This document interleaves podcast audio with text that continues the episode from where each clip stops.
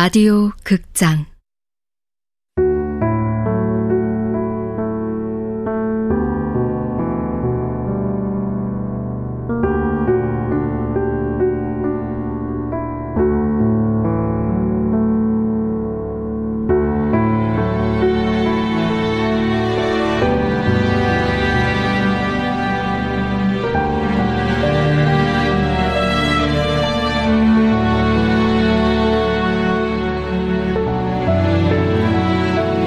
순한 진심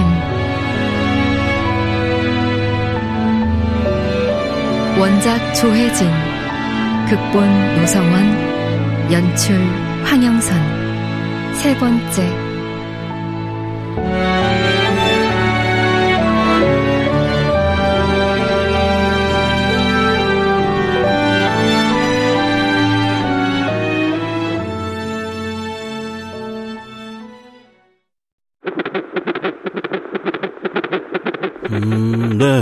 임신이 맞습니다.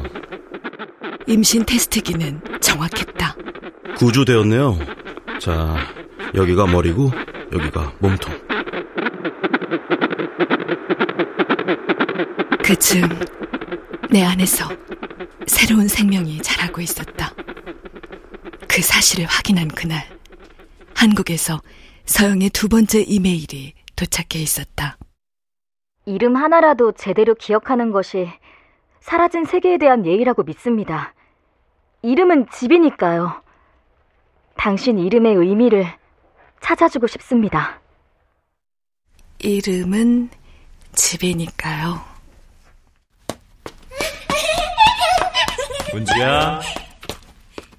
서영의 표현대로 이름이 집이라면 문주야. 나는 그 이름 안에서 일 년 가까이 거주했다.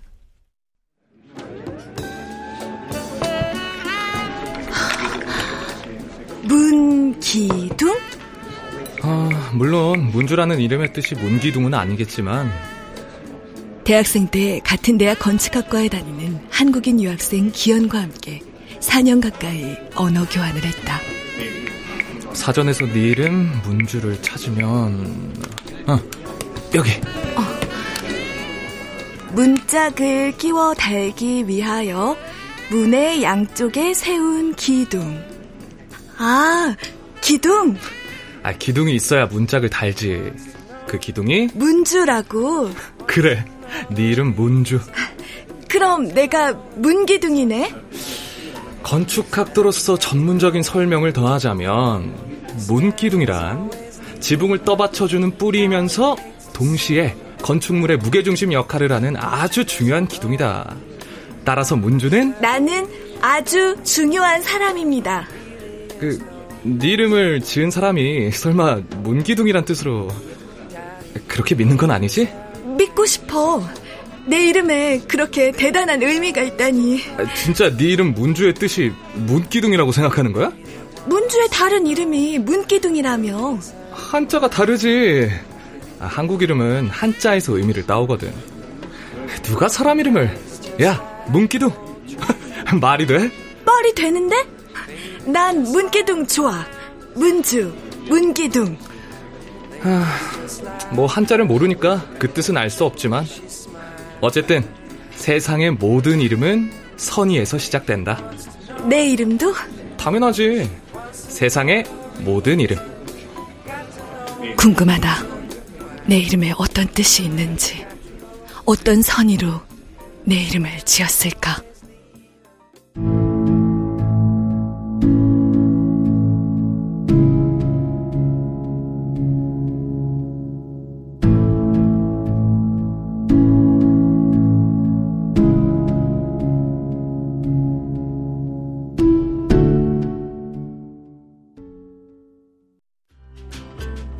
비행기 티켓도 제공 못하고 출연료라고 해봐야 최저시급도...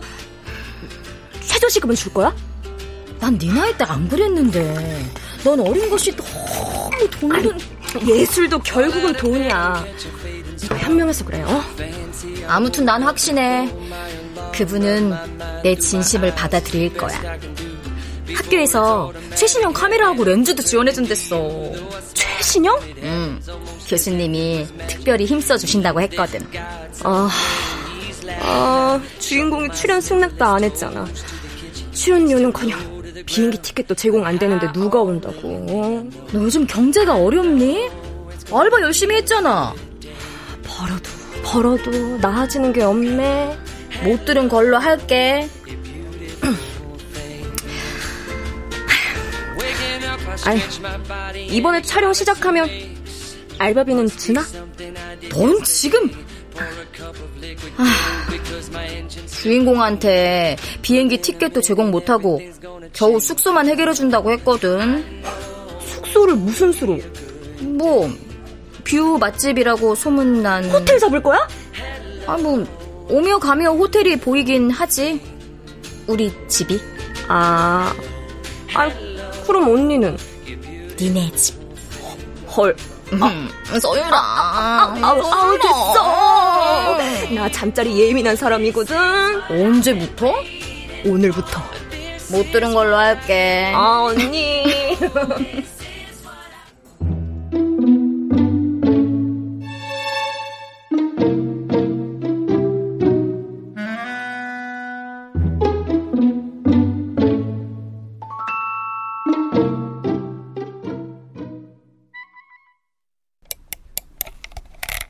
서영이 숙소를 해결해 줄 수 있다며 몇 개의 이미지 파일을 첨부했다. 실은 제 자취집인데 보시다시피 고급스럽진 않지만. 서영이 보낸 사진들을 들여다보는 동안 문득 기관사의 그 집이 떠올랐다. 비가 오면 집 구석구석에 배어있던 나무 냄새가 박하향처럼 싸하게 번져나오곤 했던 그 집에서 비가 온다는 건. 문주야. 갈색이 가까운 자줏빛을 띠는 납작한 만두 모양의 음식을 먹을 수 있다는 의미기도 했다. 야, 자, 뜨거워, 뜨거워. 뜨거워. 자. 평소엔 나와 눈만 마주쳐도 혀를 끌끌 차고 나던 기관사의 어머니도 비가 오는 날이면 그 음식을 내 입에 넣어주며 아이고 참새 새끼처럼 잘도 먹네. 친할머니처럼 다정하기만 했다.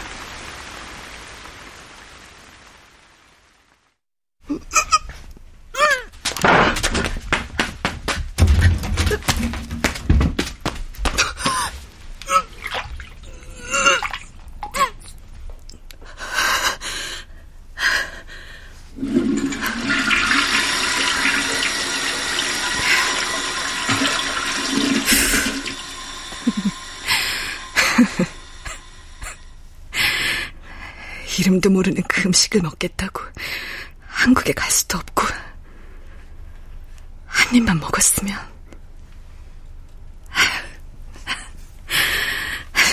임신 때문이겠지.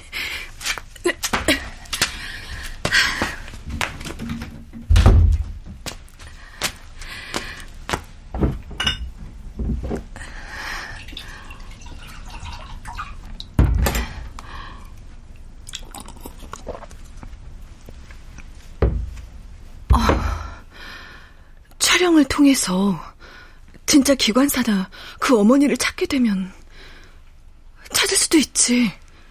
그렇게 되면 내 이름 문주의 의미도 알게 되고 또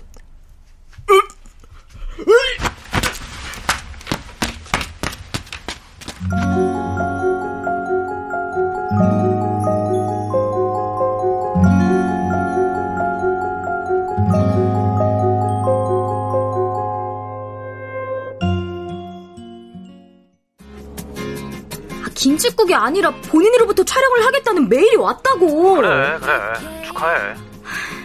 너 촬영 펑크 내면 내가 네 인생 펑크 낼 수도 있어. 나 취직할 거야. 어, 그러니까 취직할 때까지만. 예산 부족한 촬영일수록 팀워크가 돈인 거 알지? 촬영 스케줄 나오면 연락해. 끊을게. 민간인되더니 전화를 자기가 먼저 끊네? 은오빠 취직한대? 아, 무슨 수로. 스펙 깡패들도 조직에 못 들어가는 판에. 하, 은오빠 없으면 우리 촬영 못해. 걱정을 마셔. 내가 뭘 했어? 된다 그랬지? 될 것 같더라고. 생물을 찾는 건 거의 불가능하지 않아? 가족 찾아주기 행사에서도 나나씨만 못 찾았다며. 남아있는 자료도 없고 너무 어려서 기억도 없고. 생모는 어렵다고 해도 기관사는 찾을 수 있지 않을까? 글쎄, 이름도 성도 모르는 건 마찬가지잖아. 기관사였다는 사실은 있잖아. 에이, 꼴랑 사실 하나 가지고. 그것도 삼십사 년 전의 팩트? 없다가 아니고 있다잖아. 그게 얼마나 큰 차인데. 아휴, 아무리 그래도 나나씨는 생모를 찾겠다는 일말의 희망으로 움직일 텐데. 아니, 내 생각엔 나나씨가 생모보다는 기관사에 더 집착하는 것 같아. 왜? 생모에 대한 기억은 전혀 없지만 자기를 구해준 기관사의 기억은 얼굴까지 기억한다잖아. 엄마에 대한 기억은 하나도 없다면서. 그러니까. 하긴 그 기관사가 이름도 지어주고 어떻게 보면 사람으로서의 정체성을 찾아준 은인이긴 하지. 음. 가만, 이러고 있을 때가 아니다. 고아원에 연락해야지. 무슨 고아원?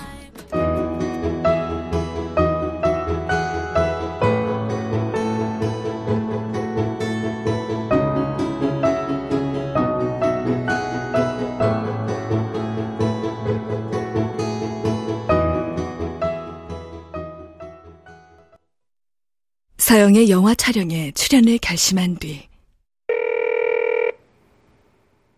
앙리가 떠난 후 혼자 살고 있는 리사에게 전화를 걸었다. 그래야만 할 것 같았다. 여보세요. 나예요, 리사. 나나, 아프진 않고? 그럼요, 건강해요. 잘 지내시죠? 나야 늘 똑같지.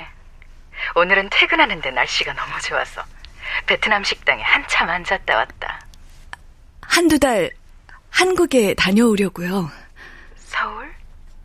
네, 서울. 그래. 아, 참, 이번 여름에 몽펠리에 극장 몇 군데서 고다르 회고전을 한다고. 내가 얘기했었나? 아니요. 덕분에 이번 여름 더위는 잊고 지낼 수 있겠어.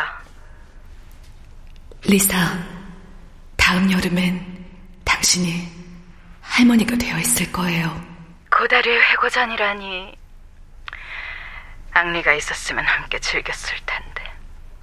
나나, 너는 알고 있지? 나와 앙리에게 고다르가 어떤 존재인지. 난 리사가 우주의 할머니가 된다는 사실을 끝내 꺼내지 않았다. 우주, 내 뱃속에서 자라고 있는 새 생명을 나는 그렇게 불렀다.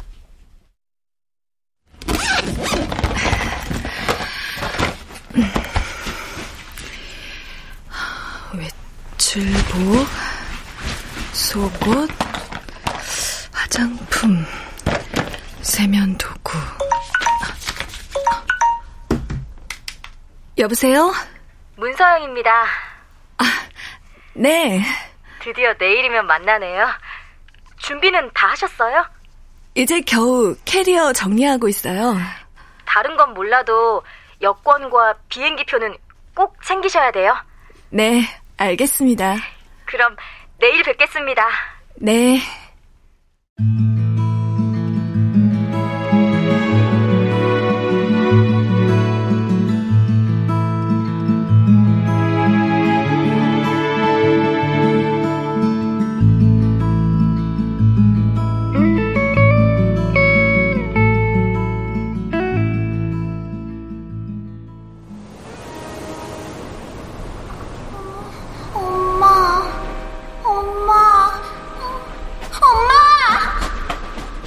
엄마다. 엄마! 엄마! 엄마가 뛰어간다. 내게서 멀어진다. 엄마! 엄마라고 부르면 부를수록 멀어지는 그녀, 그녀가 또다시 나에게서 달아난다.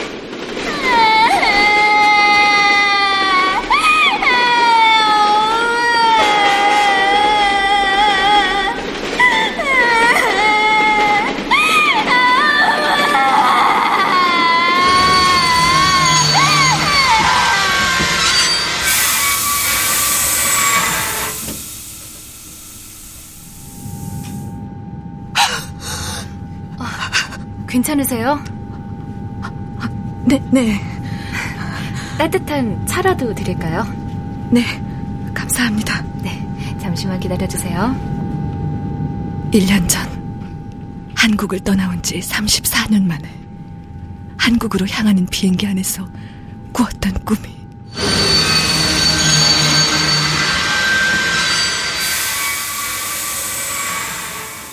거짓말처럼 그대로 꿈속에서 재생됐다. 자신의 딸을 철로 위에 버린 여자. 아니, 어떻게 자식을 기찻길에다가. 애가 청승맞게 생겼네. 아니, 청량리요? 그냥 쉬었다 가는 거야. 영화 촬영도 하고 자줏빛 만두도 먹고 나와 우주를 위한 휴가. 그럴 자격 잊고 말고. 안전벨트 착용해 주시겠습니까? 아, 네.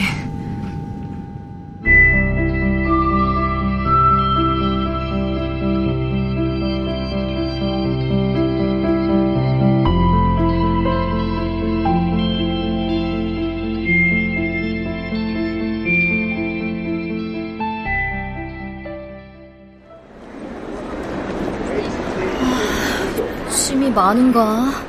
왜 이렇게 안 나오지? 곧 나오시겠지. 설마 이 팻말도 못 보고 그냥 지나가셨나? 그러니까 이름을 영어 스펠링으로 쓰자니까. 한국어 겁나 잘하시거든. 말하기, 쓰기, 읽기 완벽해. 그럼 아직 안 나온 거야? 어? 이 문주라는 이름을 이렇게 크게 써서 들고 있는데. 아, 근데 왜 문주라고 썼어? 나나씨 부탁이야. 어, 저, 저, 저분인 것 같아. 나도, 나도. 우리한테 온다. 우리한테 온다. 안녕하세요. 나나씨, 문주씨. 네. 프랑스 이름 나나, 한국 이름 문주입니다. 아, 한국말 진짜 잘하시지. 반갑습니다. 문서영입니다. 반가워요. 어, 이 친구는 예술대학 같은 학과 후배고요. 우리 영화 촬영에 스텝으로 일할 든든한 지원군입니다. 이소율입니다. 진심으로 환영합니다. 어, 가방 주세요. 아, 괜찮은데. 장거리 비행기 타고 오셨잖아요. 우선 공항부터 빠져나가요, 우리. 그럴까요? 저, 저쪽이요.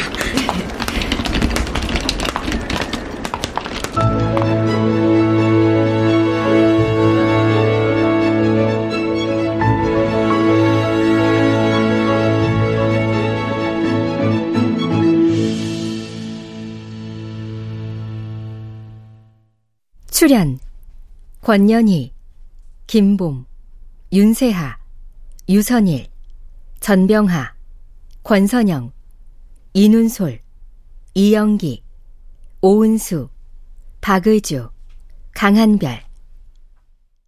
음악 김세연, 효과 안익수, 윤미원, 김기평, 기술 신현석.